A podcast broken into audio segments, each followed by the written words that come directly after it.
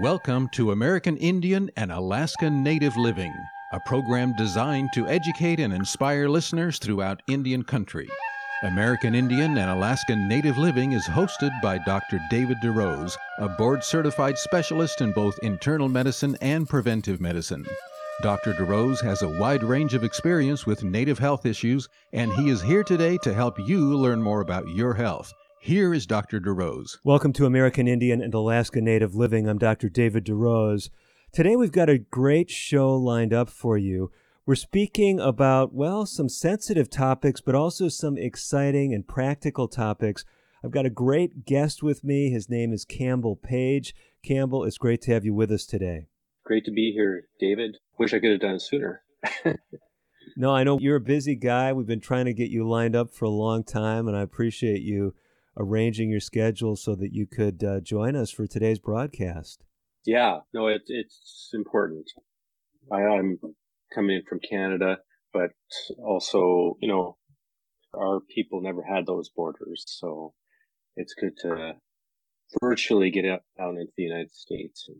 Very good, good. Well, of course, our show reaches in yeah, reaches up into Alaska and into Canada. So we're always glad to have representation from north of the U.S. border, the artificial border, as you pointed out to us.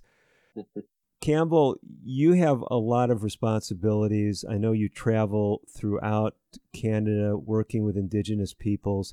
Tell us a little bit about why. Well, maybe first of all, just your background for people that don't know you, and then a little bit about your current role. Yeah, definitely. I am what's called uh, Cree, uh, specifically Musoni and Lilu, which is Moose Cree from northern uh, Ontario up here in Canada. On my mom's side, I am uh, Red River Métis from my dad's side in the uh, Winnipeg, Manitoba area. And so those are two key nations that make up who I am. Um, I'm also English nation, the Scottish nation, the Norwegian nation, and a little bit of the Irish nation in there as well. So, so that's part of who I am. Um, of mixed ancestry, but I identify myself as a Cree person. And, um, yeah, I've grown up having to rekindle a lot of that because mm. of the, the different processes, and we may get into some of that, but the assimilation processes that that happen. But um, yeah, that has been a part of. I don't know. It was almost six years ago. I was asked to serve in my present position as Indigenous Relations Director for all of Canada, the Seventh Day Adventist Church in Canada, and just an opportunity to work on a reconciliation process, which is a big part of uh, our work up here in Canada, and and to build healthy relationships between the church, which has a lot of great resources and needs to learn a little bit of how to uh, more appropriately work and you know with cultural humility and and that with uh, indigenous peoples and nations. Um, and I do some of that work as well down in the U.S. Um, but my main uh, purview is here in Canada and helping my members across the country, uh, 73,000 plus do, you know, learn how to do this in a respectful way, a way in which we as indigenous people have always asked for. Um, and, and just getting back to that. It's also a strongly biblical way of interacting with in a situation, a space that's been pretty fraught with issues over the years. I love this connection that you're making, Campbell, with this uh, you know biblical approach and you know being sensitive to indigenous issues because of course there's this tension in you know throughout Indian country is the Bible, if you will, you know, this European book that was used to oppress indigenous peoples. I think you can make a case that it was misused and in many cases to do just that. But I really value the native friends that I have, uh, indigenous peoples who've been sharing with me. You know, if you look at the Bible for what it's saying, it's really speaking about some of the same cultural values that we've held for, for generations Tell us a little bit about that perspective through your eyes. Uh, yeah.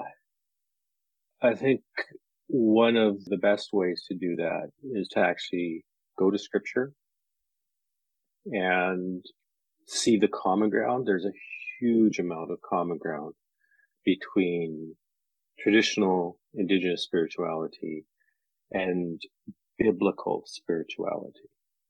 I want to really highlight biblical there because part of the issue has been Christianity not always representing Bible and right creator or God, however we, we want to um, call uh, that being.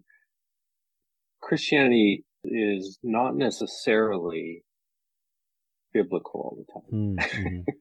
Mm-hmm. mm-hmm. and so, but just uh, one of the things that connects for me, go right back to the start, the, the book of Genesis, creation, which is important. In, and I, I want to highlight too, I'm, I'm speaking mostly from a Cree tradition.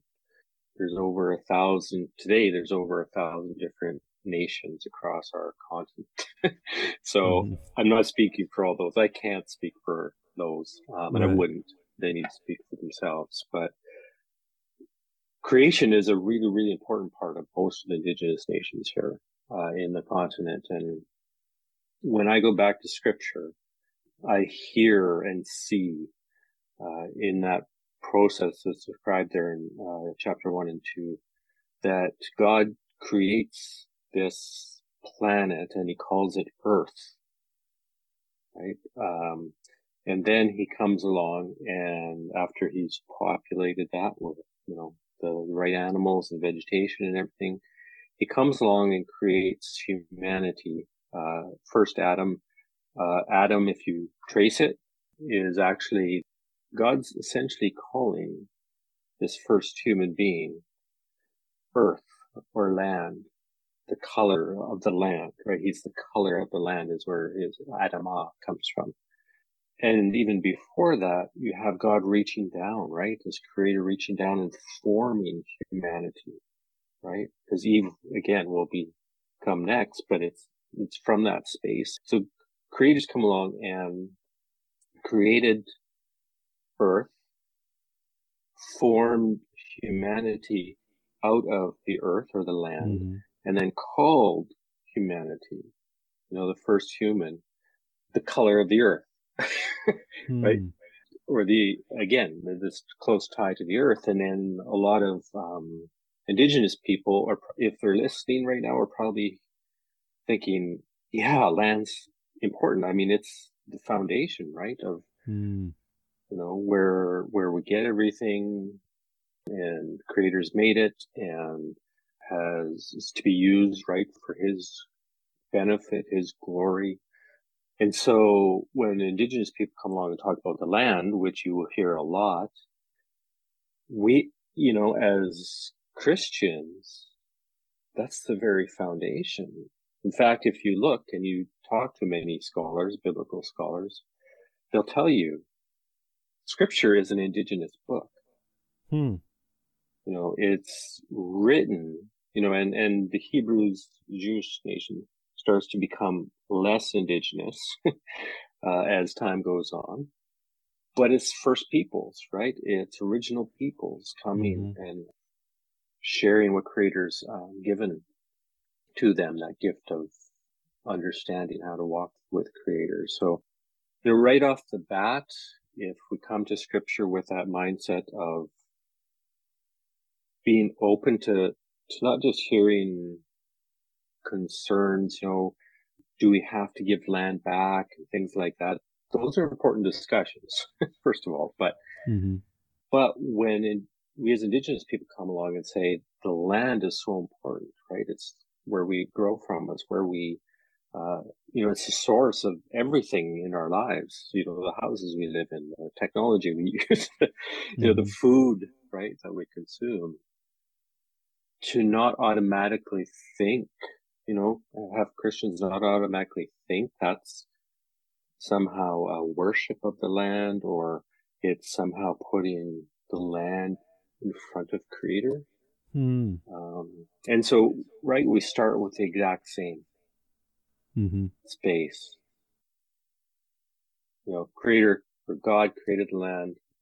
Man comes from that land is common and in some, not all, very common in many of our traditions.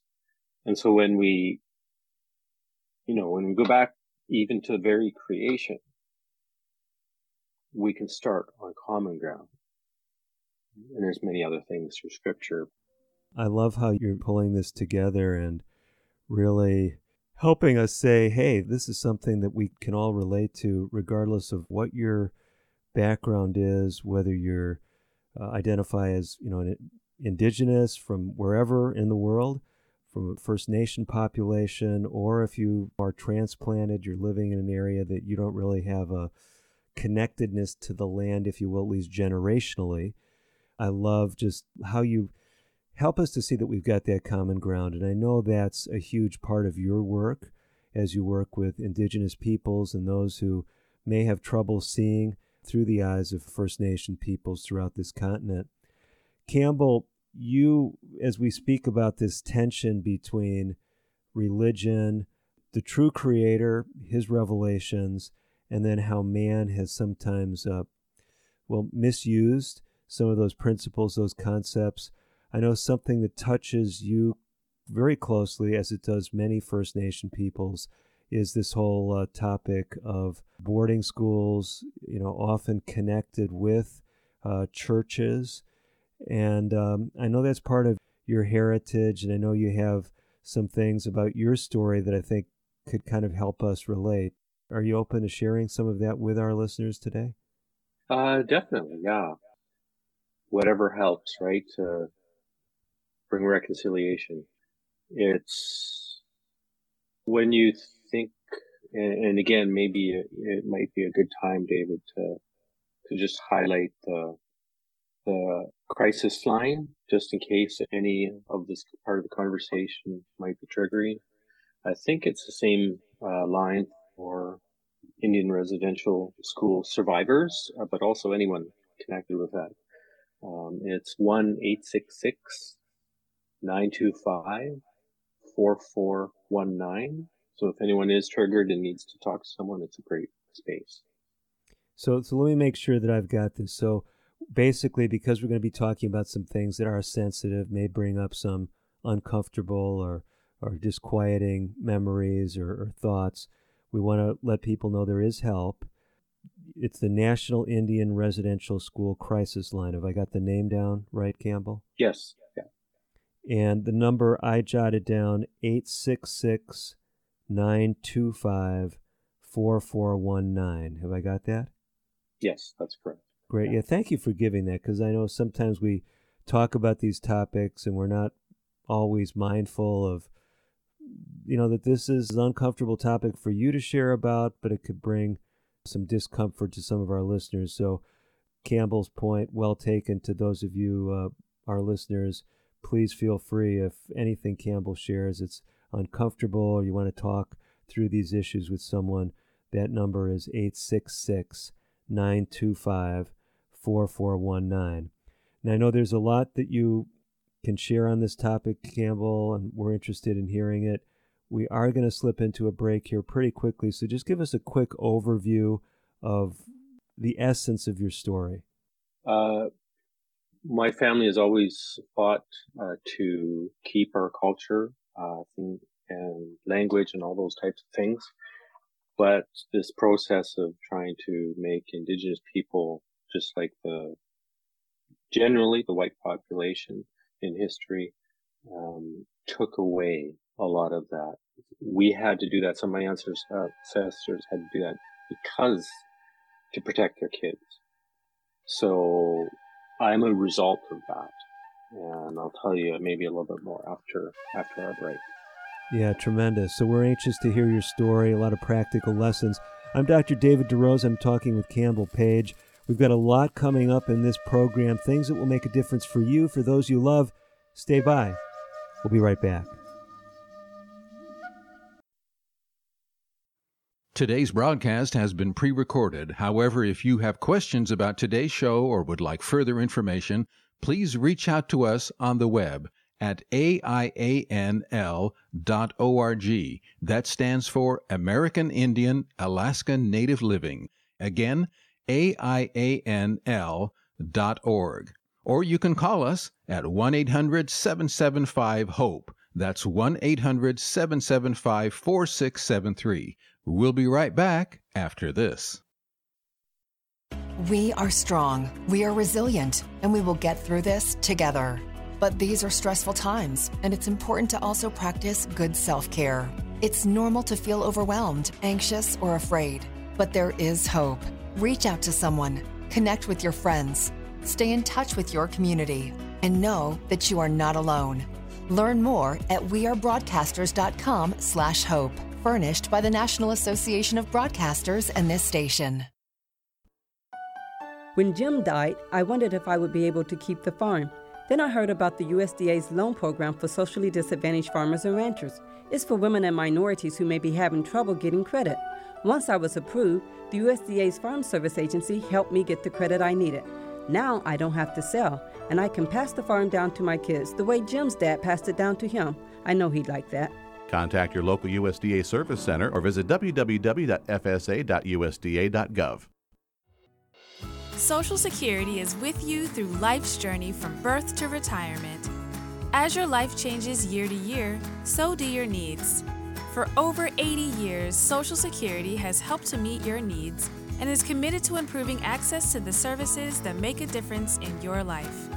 Today, you can verify your earnings, estimate your future benefits, apply for retirement, manage your benefits, and even change your address all from the comfort of your home.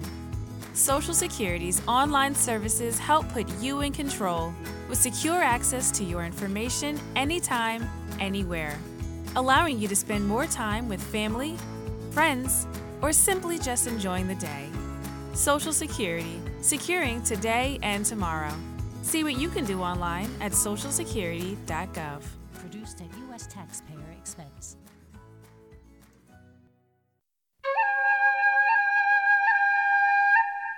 You're listening to Dr. David DeRose on American Indian and Alaska Native Living. Your comments and questions are welcome. Call now at 1 800 775 HOPE.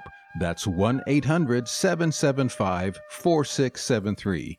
Here again is Dr. DeRose. Welcome back to American Indian and Alaska Native Living. I'm Dr. David DeRose. Campbell Page is my guest. He is leading out in Indigenous ministries throughout the country of Canada for the Seventh day Adventist Church.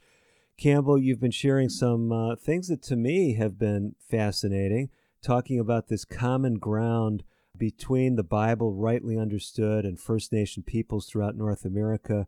I think that's something that often gets obscured because of just honestly, from both our perspectives, the way Christianity has been misrepresented to First Nation peoples we think of some glaring examples of that, and one of them, as we alluded to at the end of the last segment, is the whole boarding school experience, many times connected with uh, organizations uh, that called themselves Christian churches. Many of my guests who join us on the show have been deeply impacted by that whole sad chapter in North American history and uh, you're not an exception. I appreciate your willingness to share a little bit uh, of your own story. And before we go into that, uh, you took pains in the last segment to give out a, a crisis number. If someone's just joining us uh, for this segment, why don't you again uh, remind us if someone finds any of this triggering or discomforting and wants to talk with someone, where can they reach out to? Yeah, it's National Indian Residential School Crisis Line, it's 1 866 925 4419. Great. 866 toll free 866 925 4419. So, Campbell, tell us a little bit about how this has impacted you and your family. Mm-hmm.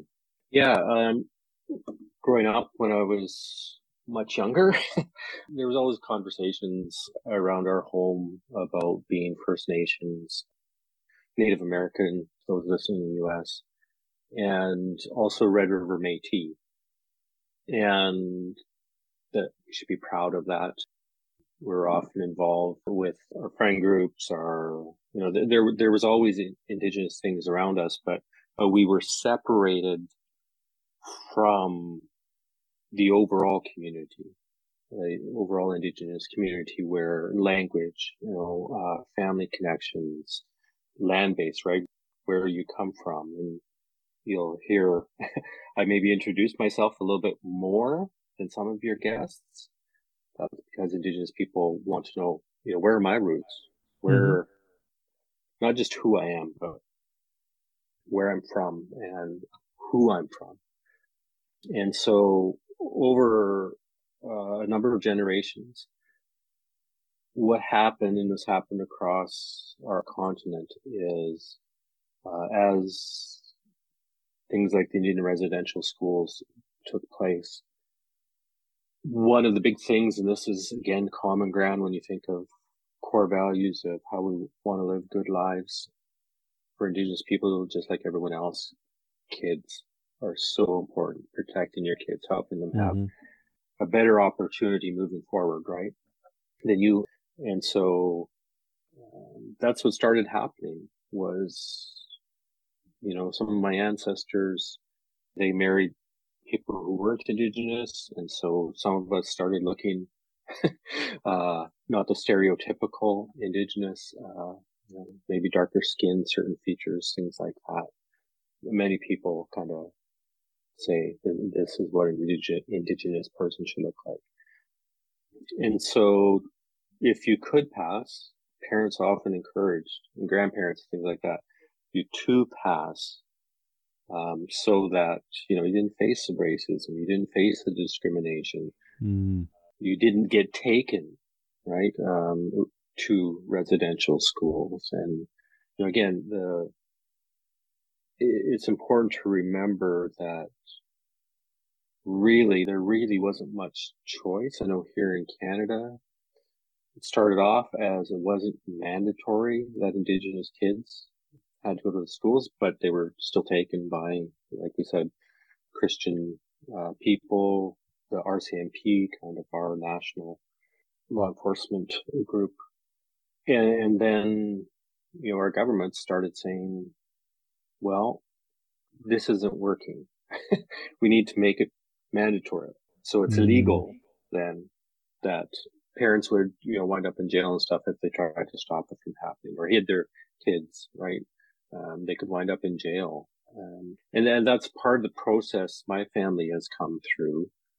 My great great grandmother was a survivor of uh, what's called a day school. They preceded the residential schools. Here in Canada, there were over 750 day schools. Wow. So they started quite a ways before residential schools, which was 1840s here and all you know so you have these effects happening on people um, horrible abuses and things like that that happen you have people coming out of these you know after having been in there 10 12 13 14 years sometimes you have people coming out who have essentially been shown that any relationship is violent right? Uh, the idea of family has just been stolen away. Hmm. You know, those types of things where you have extremely broken people coming out and they're just supposed to, you know, essentially, uh, with as little ceremony as brought in, they're kicked out. And, you know, they've often been moved hundreds, if not thousands of miles away from where their, their home was. And so you have all these broken people, you know, and many of them trying to get together because, you know, hey, you're indigenous, you know, you're Cree, I'm Cree and you have these broken families being created who don't really know, and it's not their fault, right? Mm-hmm. It's, it's how they've been conditioned. And so you start having that now generation after generation, unless something breaks in there and, you know, um, changes that. And, you know, those kind of situations where victims of abuse, you know, survivors of abuse and stuff like that, there's often a, a desire to numb what's happened. Mm-hmm. mm-hmm. Right? The pain is just so great. The, the shame that's there, which again is, is you know, so, and it's still there for a lot of people. Uh, it becomes intergenerational, right? Those family Right. systems create another family system, create another family system. And so where you come, and I know some of your Adventist uh, listeners will understand what blue zones are. Hmm. Many of your indigenous people probably too, but just these extremely healthy zones across the world where, you know, because of the lifestyle and stuff people live, their longevity, right? Healthy longevity Right. uh, people. North America was a blue zone before contact. Hmm. It was probably the longest living group of people on the planet at the time of contact. And so that's a part of it. That living that way is a part of it, but it was taken. And so now you have the violence, you have, you know, it's been done, the lateral violence. You have people like me who, when I look back on, especially one side of my family, every single person has some kind of addiction. Wow. I know addictions are common, hmm but Mhm. I'm talking about siblings. I'm talking about parents, their siblings, cousins, you know, first, second, third cousins, you know, seeing this, this, and it's one of the things that early on I said, why is that? Right. As I'm trying to figure out how to live a, a better life, a healthier life Mhm. for me and my kids. And in fact, as early as, as recent as this last fall, I took four months off medical leave from work because that intergenerational trauma, which science shows when you face trauma, it actually changes and alters your DNA back. And so it's not just behaviors passed down, but these traumas that, that haven't been resolved. So some of that gets passed on, not to every child. It's not how DNA works, but it does for some. And it's just been over the last few months where I've had to figure out what some of that trauma is in my uh, space, you know, the years I've lived, but also how that other trauma has been there and affected who Mhm. I am. And it was significantly affecting my ability to do, you know, what I do as a, in my career here. So you have those kind of, you know, and now you have how many millions of indigenous people walking around this continent. Um, I want to highlight just, I know we'll be going into break right away, but I want to highlight the resilience, the strengths it Mm, takes to have uh, our indigenous population growing and being healthier and, and all of that. It's that's part of my story too, right? Yes. Yes. Everyone yes. focuses on the bad, the bad stuff, but you know our indigenous population is amazing, you know, and we we just need other people, non-indigenous people, to to understand more of that and yeah, understand us a little bit more. No, thank you so much for that perspective. We definitely uh, want to go there in the last half of our show. The point is not to talk about the trauma, the challenges, but that's the reality, and it's how to build from there. And I know that's much of what you're focused on in your work. We've got that material coming up in the second half of today's broadcast. I really encourage you to stay by if you can relate to Campbell's story, some really encouraging messages that he, that his team are working with, things that I think will be a special help and blessing to you. I'm Dr. DeRose. We'll be back right after this. American Indian and Alaska Native Living will continue in a moment. If you have questions or comments about today's pre recorded broadcast, please contact us on the web at aianl.org or call 1 800 775 HOPE. That's 1 800 775 4673. A message from the National Police Association. It used to be that any able bodied person would offer to assist a police officer in danger. Now, passersby are more likely to take a video. There's a better use for your phone when an officer's in trouble. Call 911. Tell the operator where you are and what you see. Then, start your video to provide evidence later. To learn more about how you can assist law enforcement, visit nationalpolice.org. That's nationalpolice.org. Using meth taught me everything about freedom, only not like you think. It taught me how easy it is to lose your freedom. If you think meth is taking control of you, ask for help. You have the power to be truly free. I know. I'm Jan, and I'm free from meth. If you or someone you know is struggling with meth, call 1 800 662 HELP for 24 hour free and confidential treatment referral. Learn more at samhsa.gov slash meth. You're listening to Dr. David DeRose on American Indian and Alaska Native Living. Your comments and questions are welcome. Call now at 1 800 775 HOPE. That's 1 800 775 4673.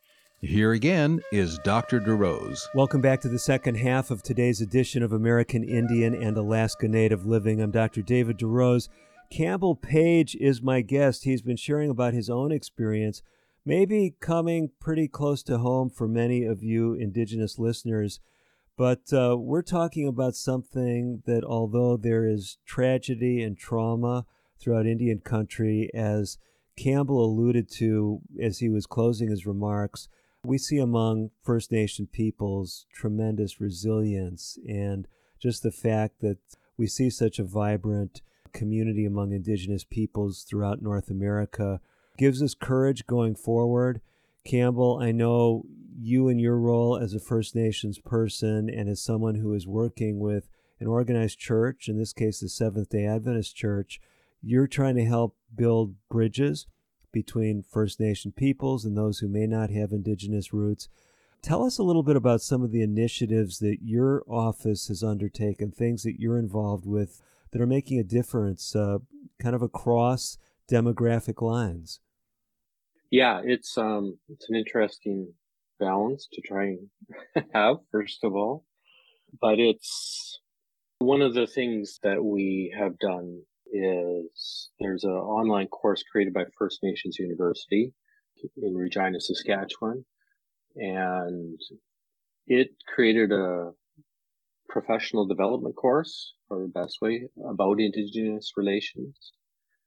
And so one of the things that I did during COVID was trying to find other resources, and I came mm. across uh, this course went through it myself, and it's uh, brought it to our leadership, uh, you know, sort of our national board essentially, and they voted to to make it mandatory for all of our employees.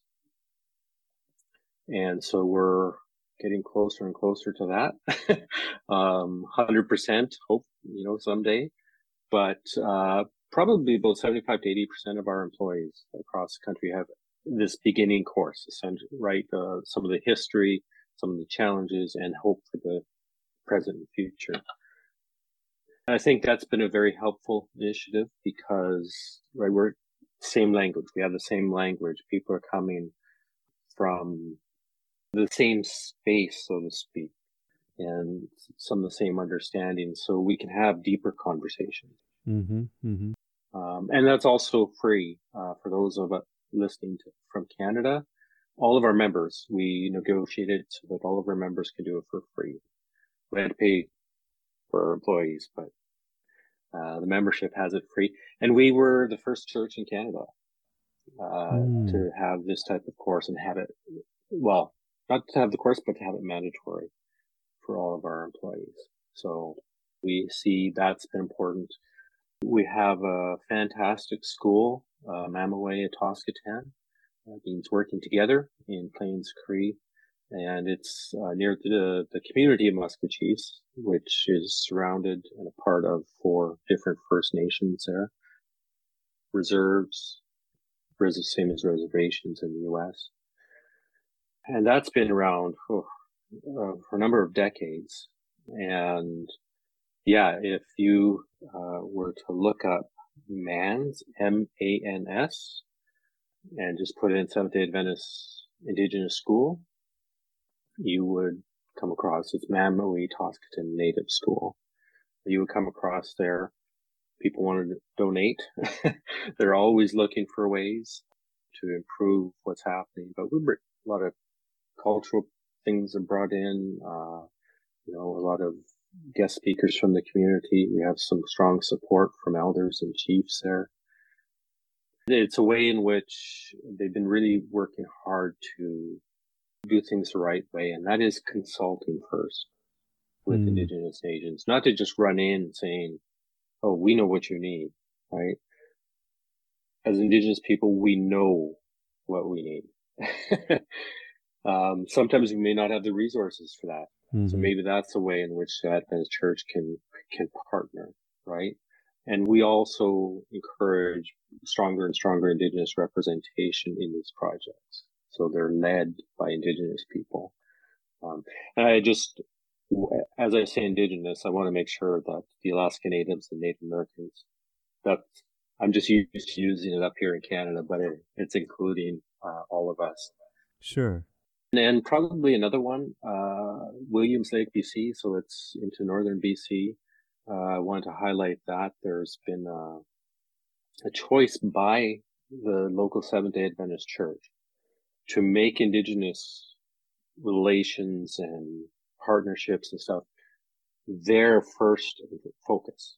So I think there's about 13 nations in that area, and they're going to be working towards um, partnering with those nations and creating this hub that that maybe other Adventists can come to to to learn, right? Proper, respectful, cultural, culturally humble ways to work and in fact, I'll leave it at those, but I, I would encourage people that are not indigenous to start using the idea of cultural humility rather than cultural competency.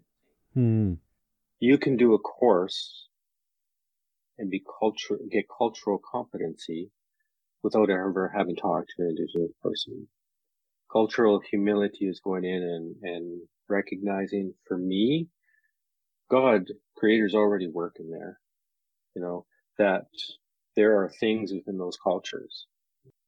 I always come back to the Tower of Babel when, you know, the whole world essentially was kind of set up, you know, all these people being split up by languages, languages and things like that, that God create, you know, helped create those languages and a lot of what we have today, right, are results of that somehow. But he never took away the ability for that language to be used to communicate with him. Hmm. All those people still had the ability to talk to God through their language. Mm-hmm.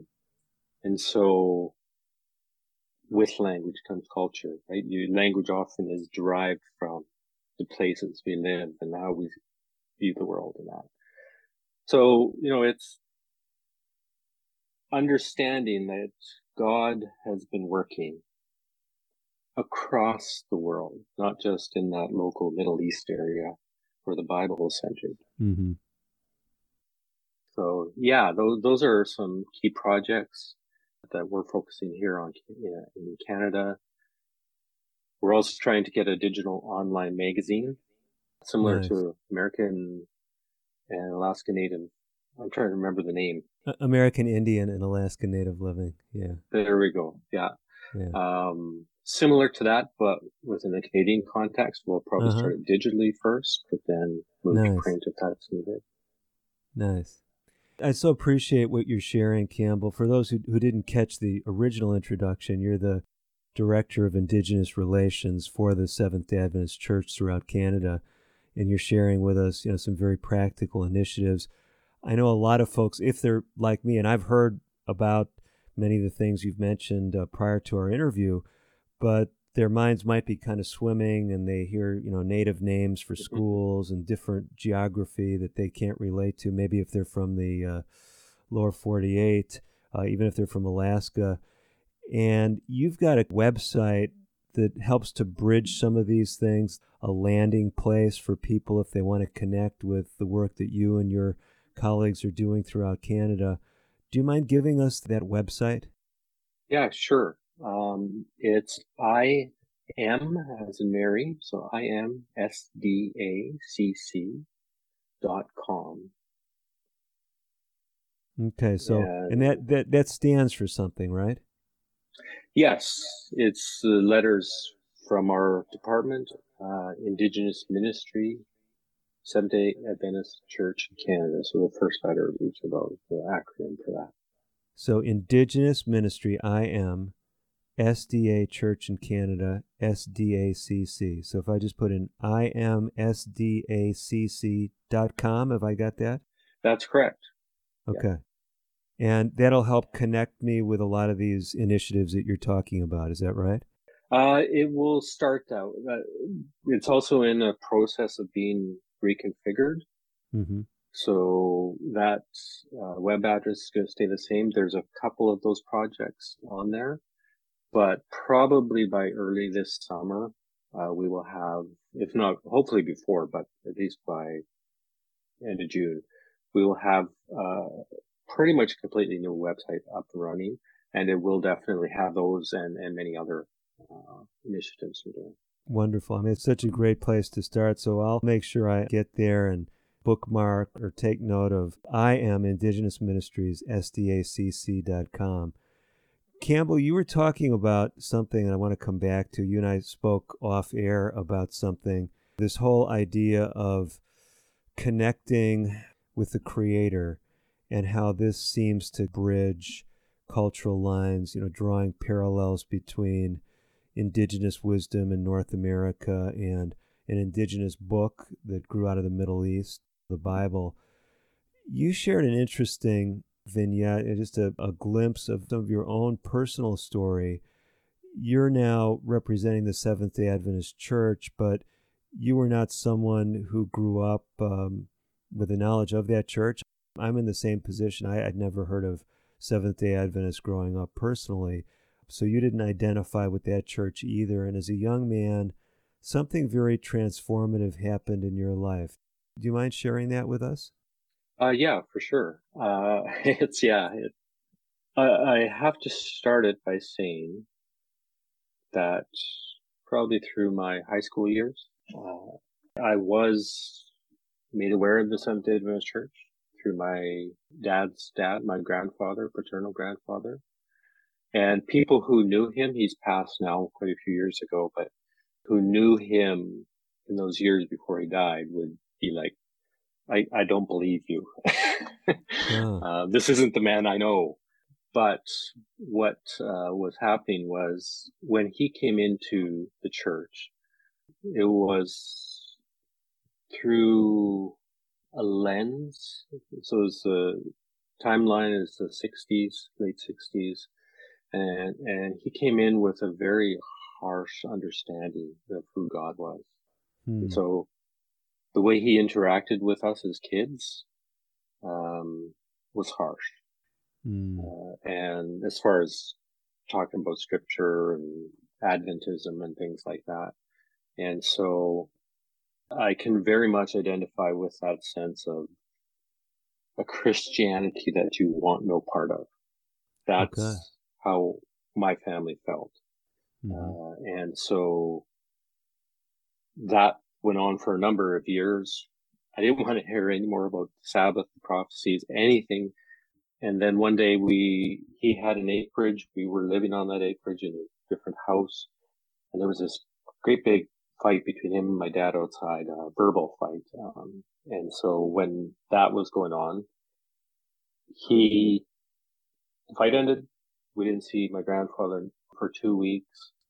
I know this is not a good place to stop you, but the clock is merciless, and we want to hear where this goes, but we've got to stop right here and get a couple of uh, announcements in and then come sure. back.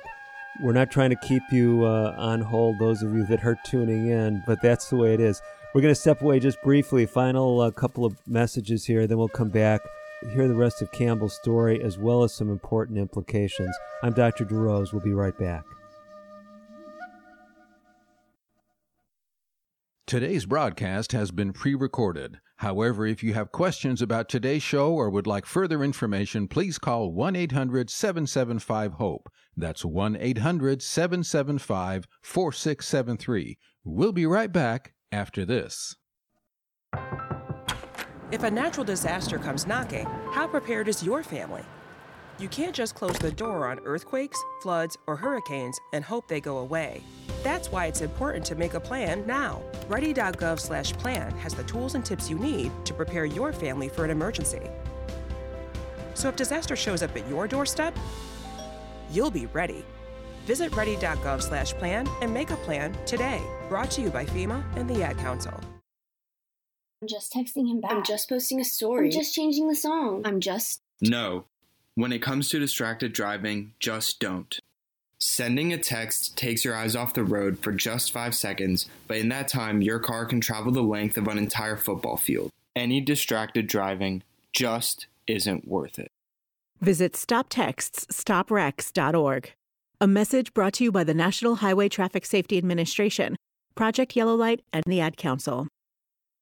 What is a number story? My number story started with fear and a lack of support, and it has led me to be there for others. A number story begins in our childhood with ACEs, adverse childhood experiences.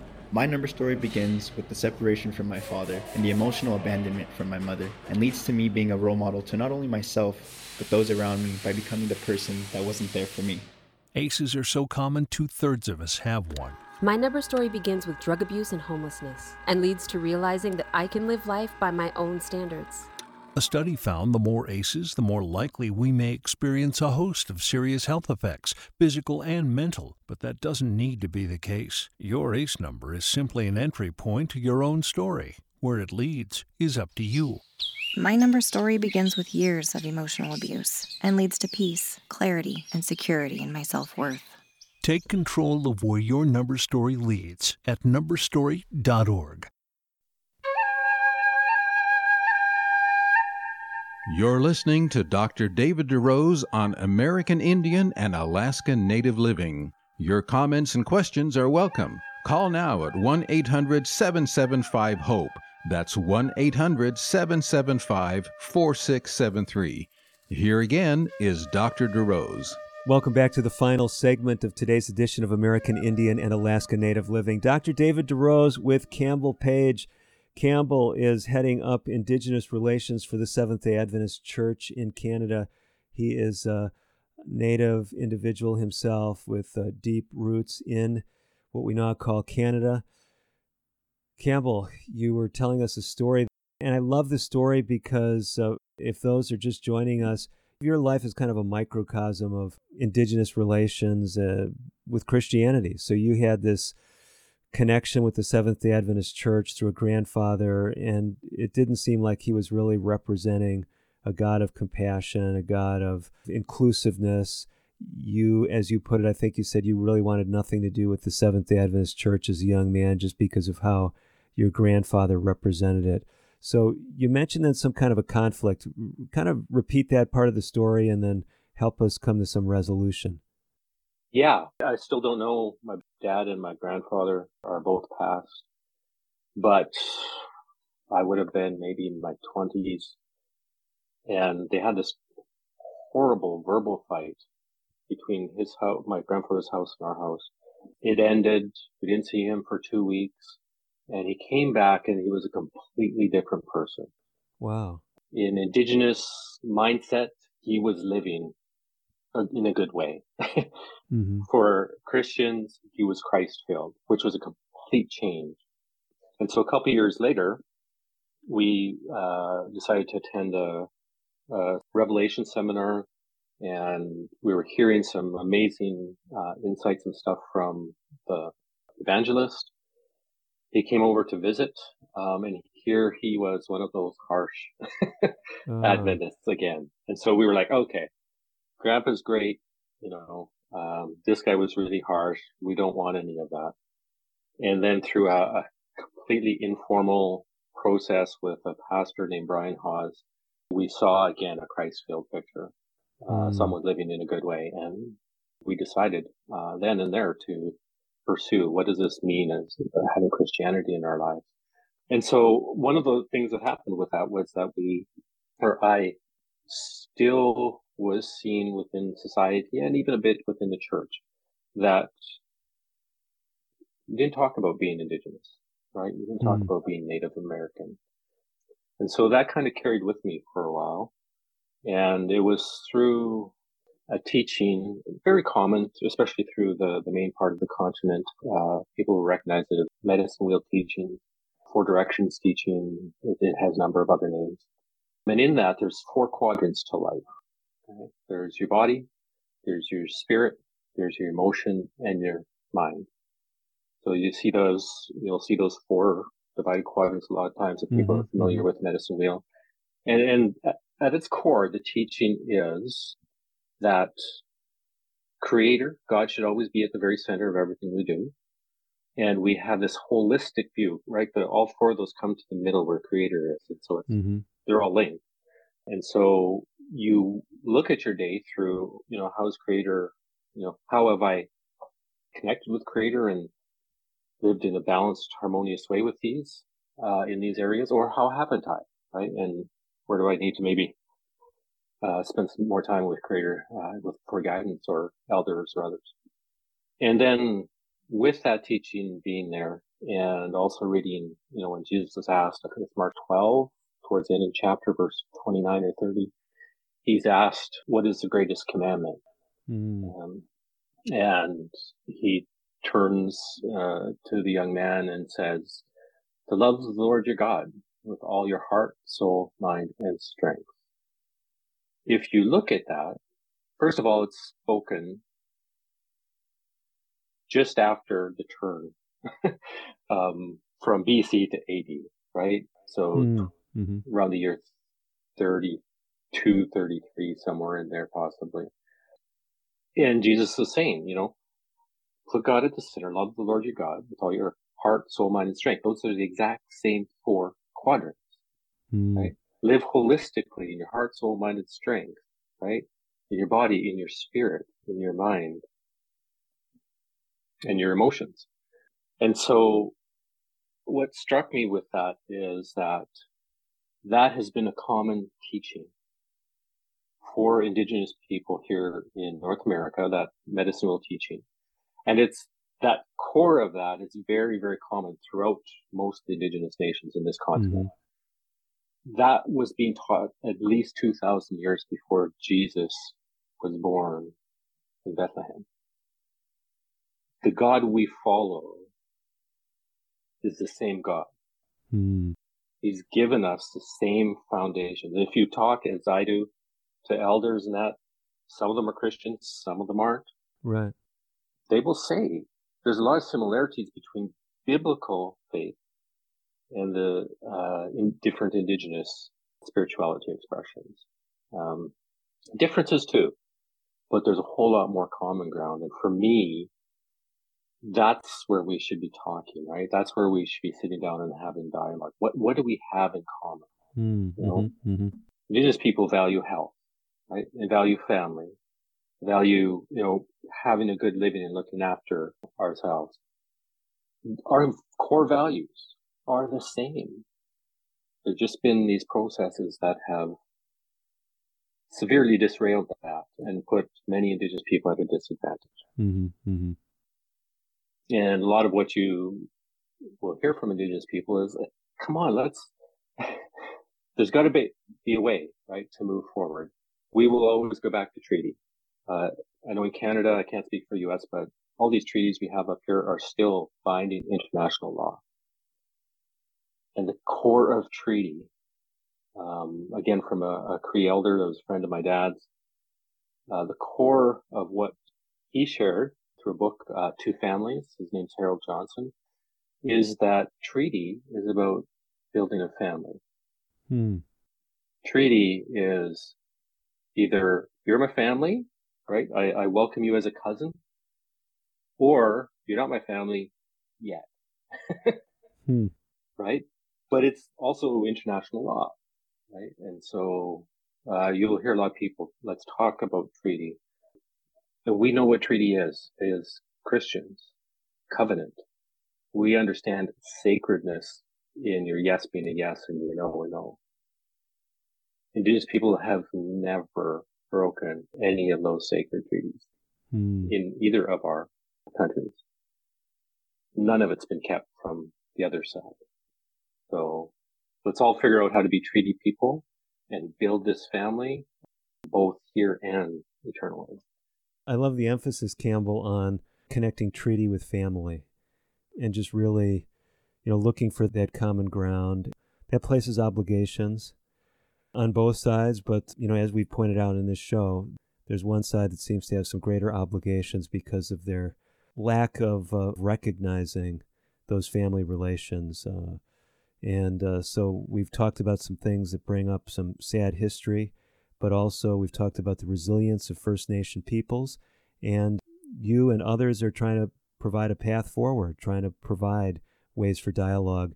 Before we close out the show, Campbell, you shared with us a website. I know you're continuing to upgrade that, but people can yeah. jump on it right away and get some practical information. Would you give it to us one more time, please?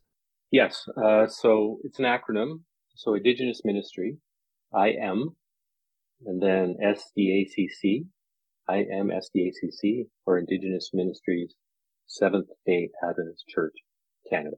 Okay, so I've jotted down I M S D A C C dot com, and that's com, a way to yeah. get in in contact with you, get in contact with the different uh, some of the different projects that you and your team are involved with, and really um, hopefully develop a little bit more cultural humility if a person's non-native and if a person is from indigenous background to learn about some of the exciting initiatives going on in Canada.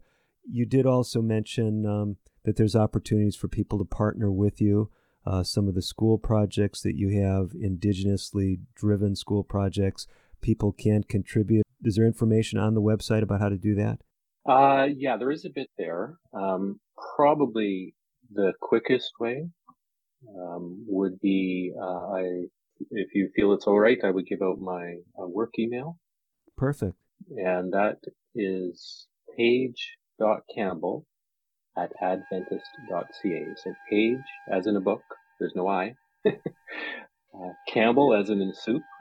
So there's the PB in the middle there. Page.campbell at symbol A D V E N T I S T ca. Send me a, an email. Yeah. Great, great. Whether it's a conversation, whether it's some way, you know, we could connect you, if you want to help, whatever. Tremendous. Page.campbell at adventist.ca. Yes. Okay. We do have to run. Thank you, Campbell, so much for sharing uh, your enthusiasm, your desire to bring people together from different backgrounds. Thank you so much for sharing, uh, really, your precious time. It's good to be here. Happy to share. And thank you to each one of you who've joined us on today's edition of the broadcast. As always, I'm Dr. David DeRose wishing you the very best of health. This is Life Talk Radio.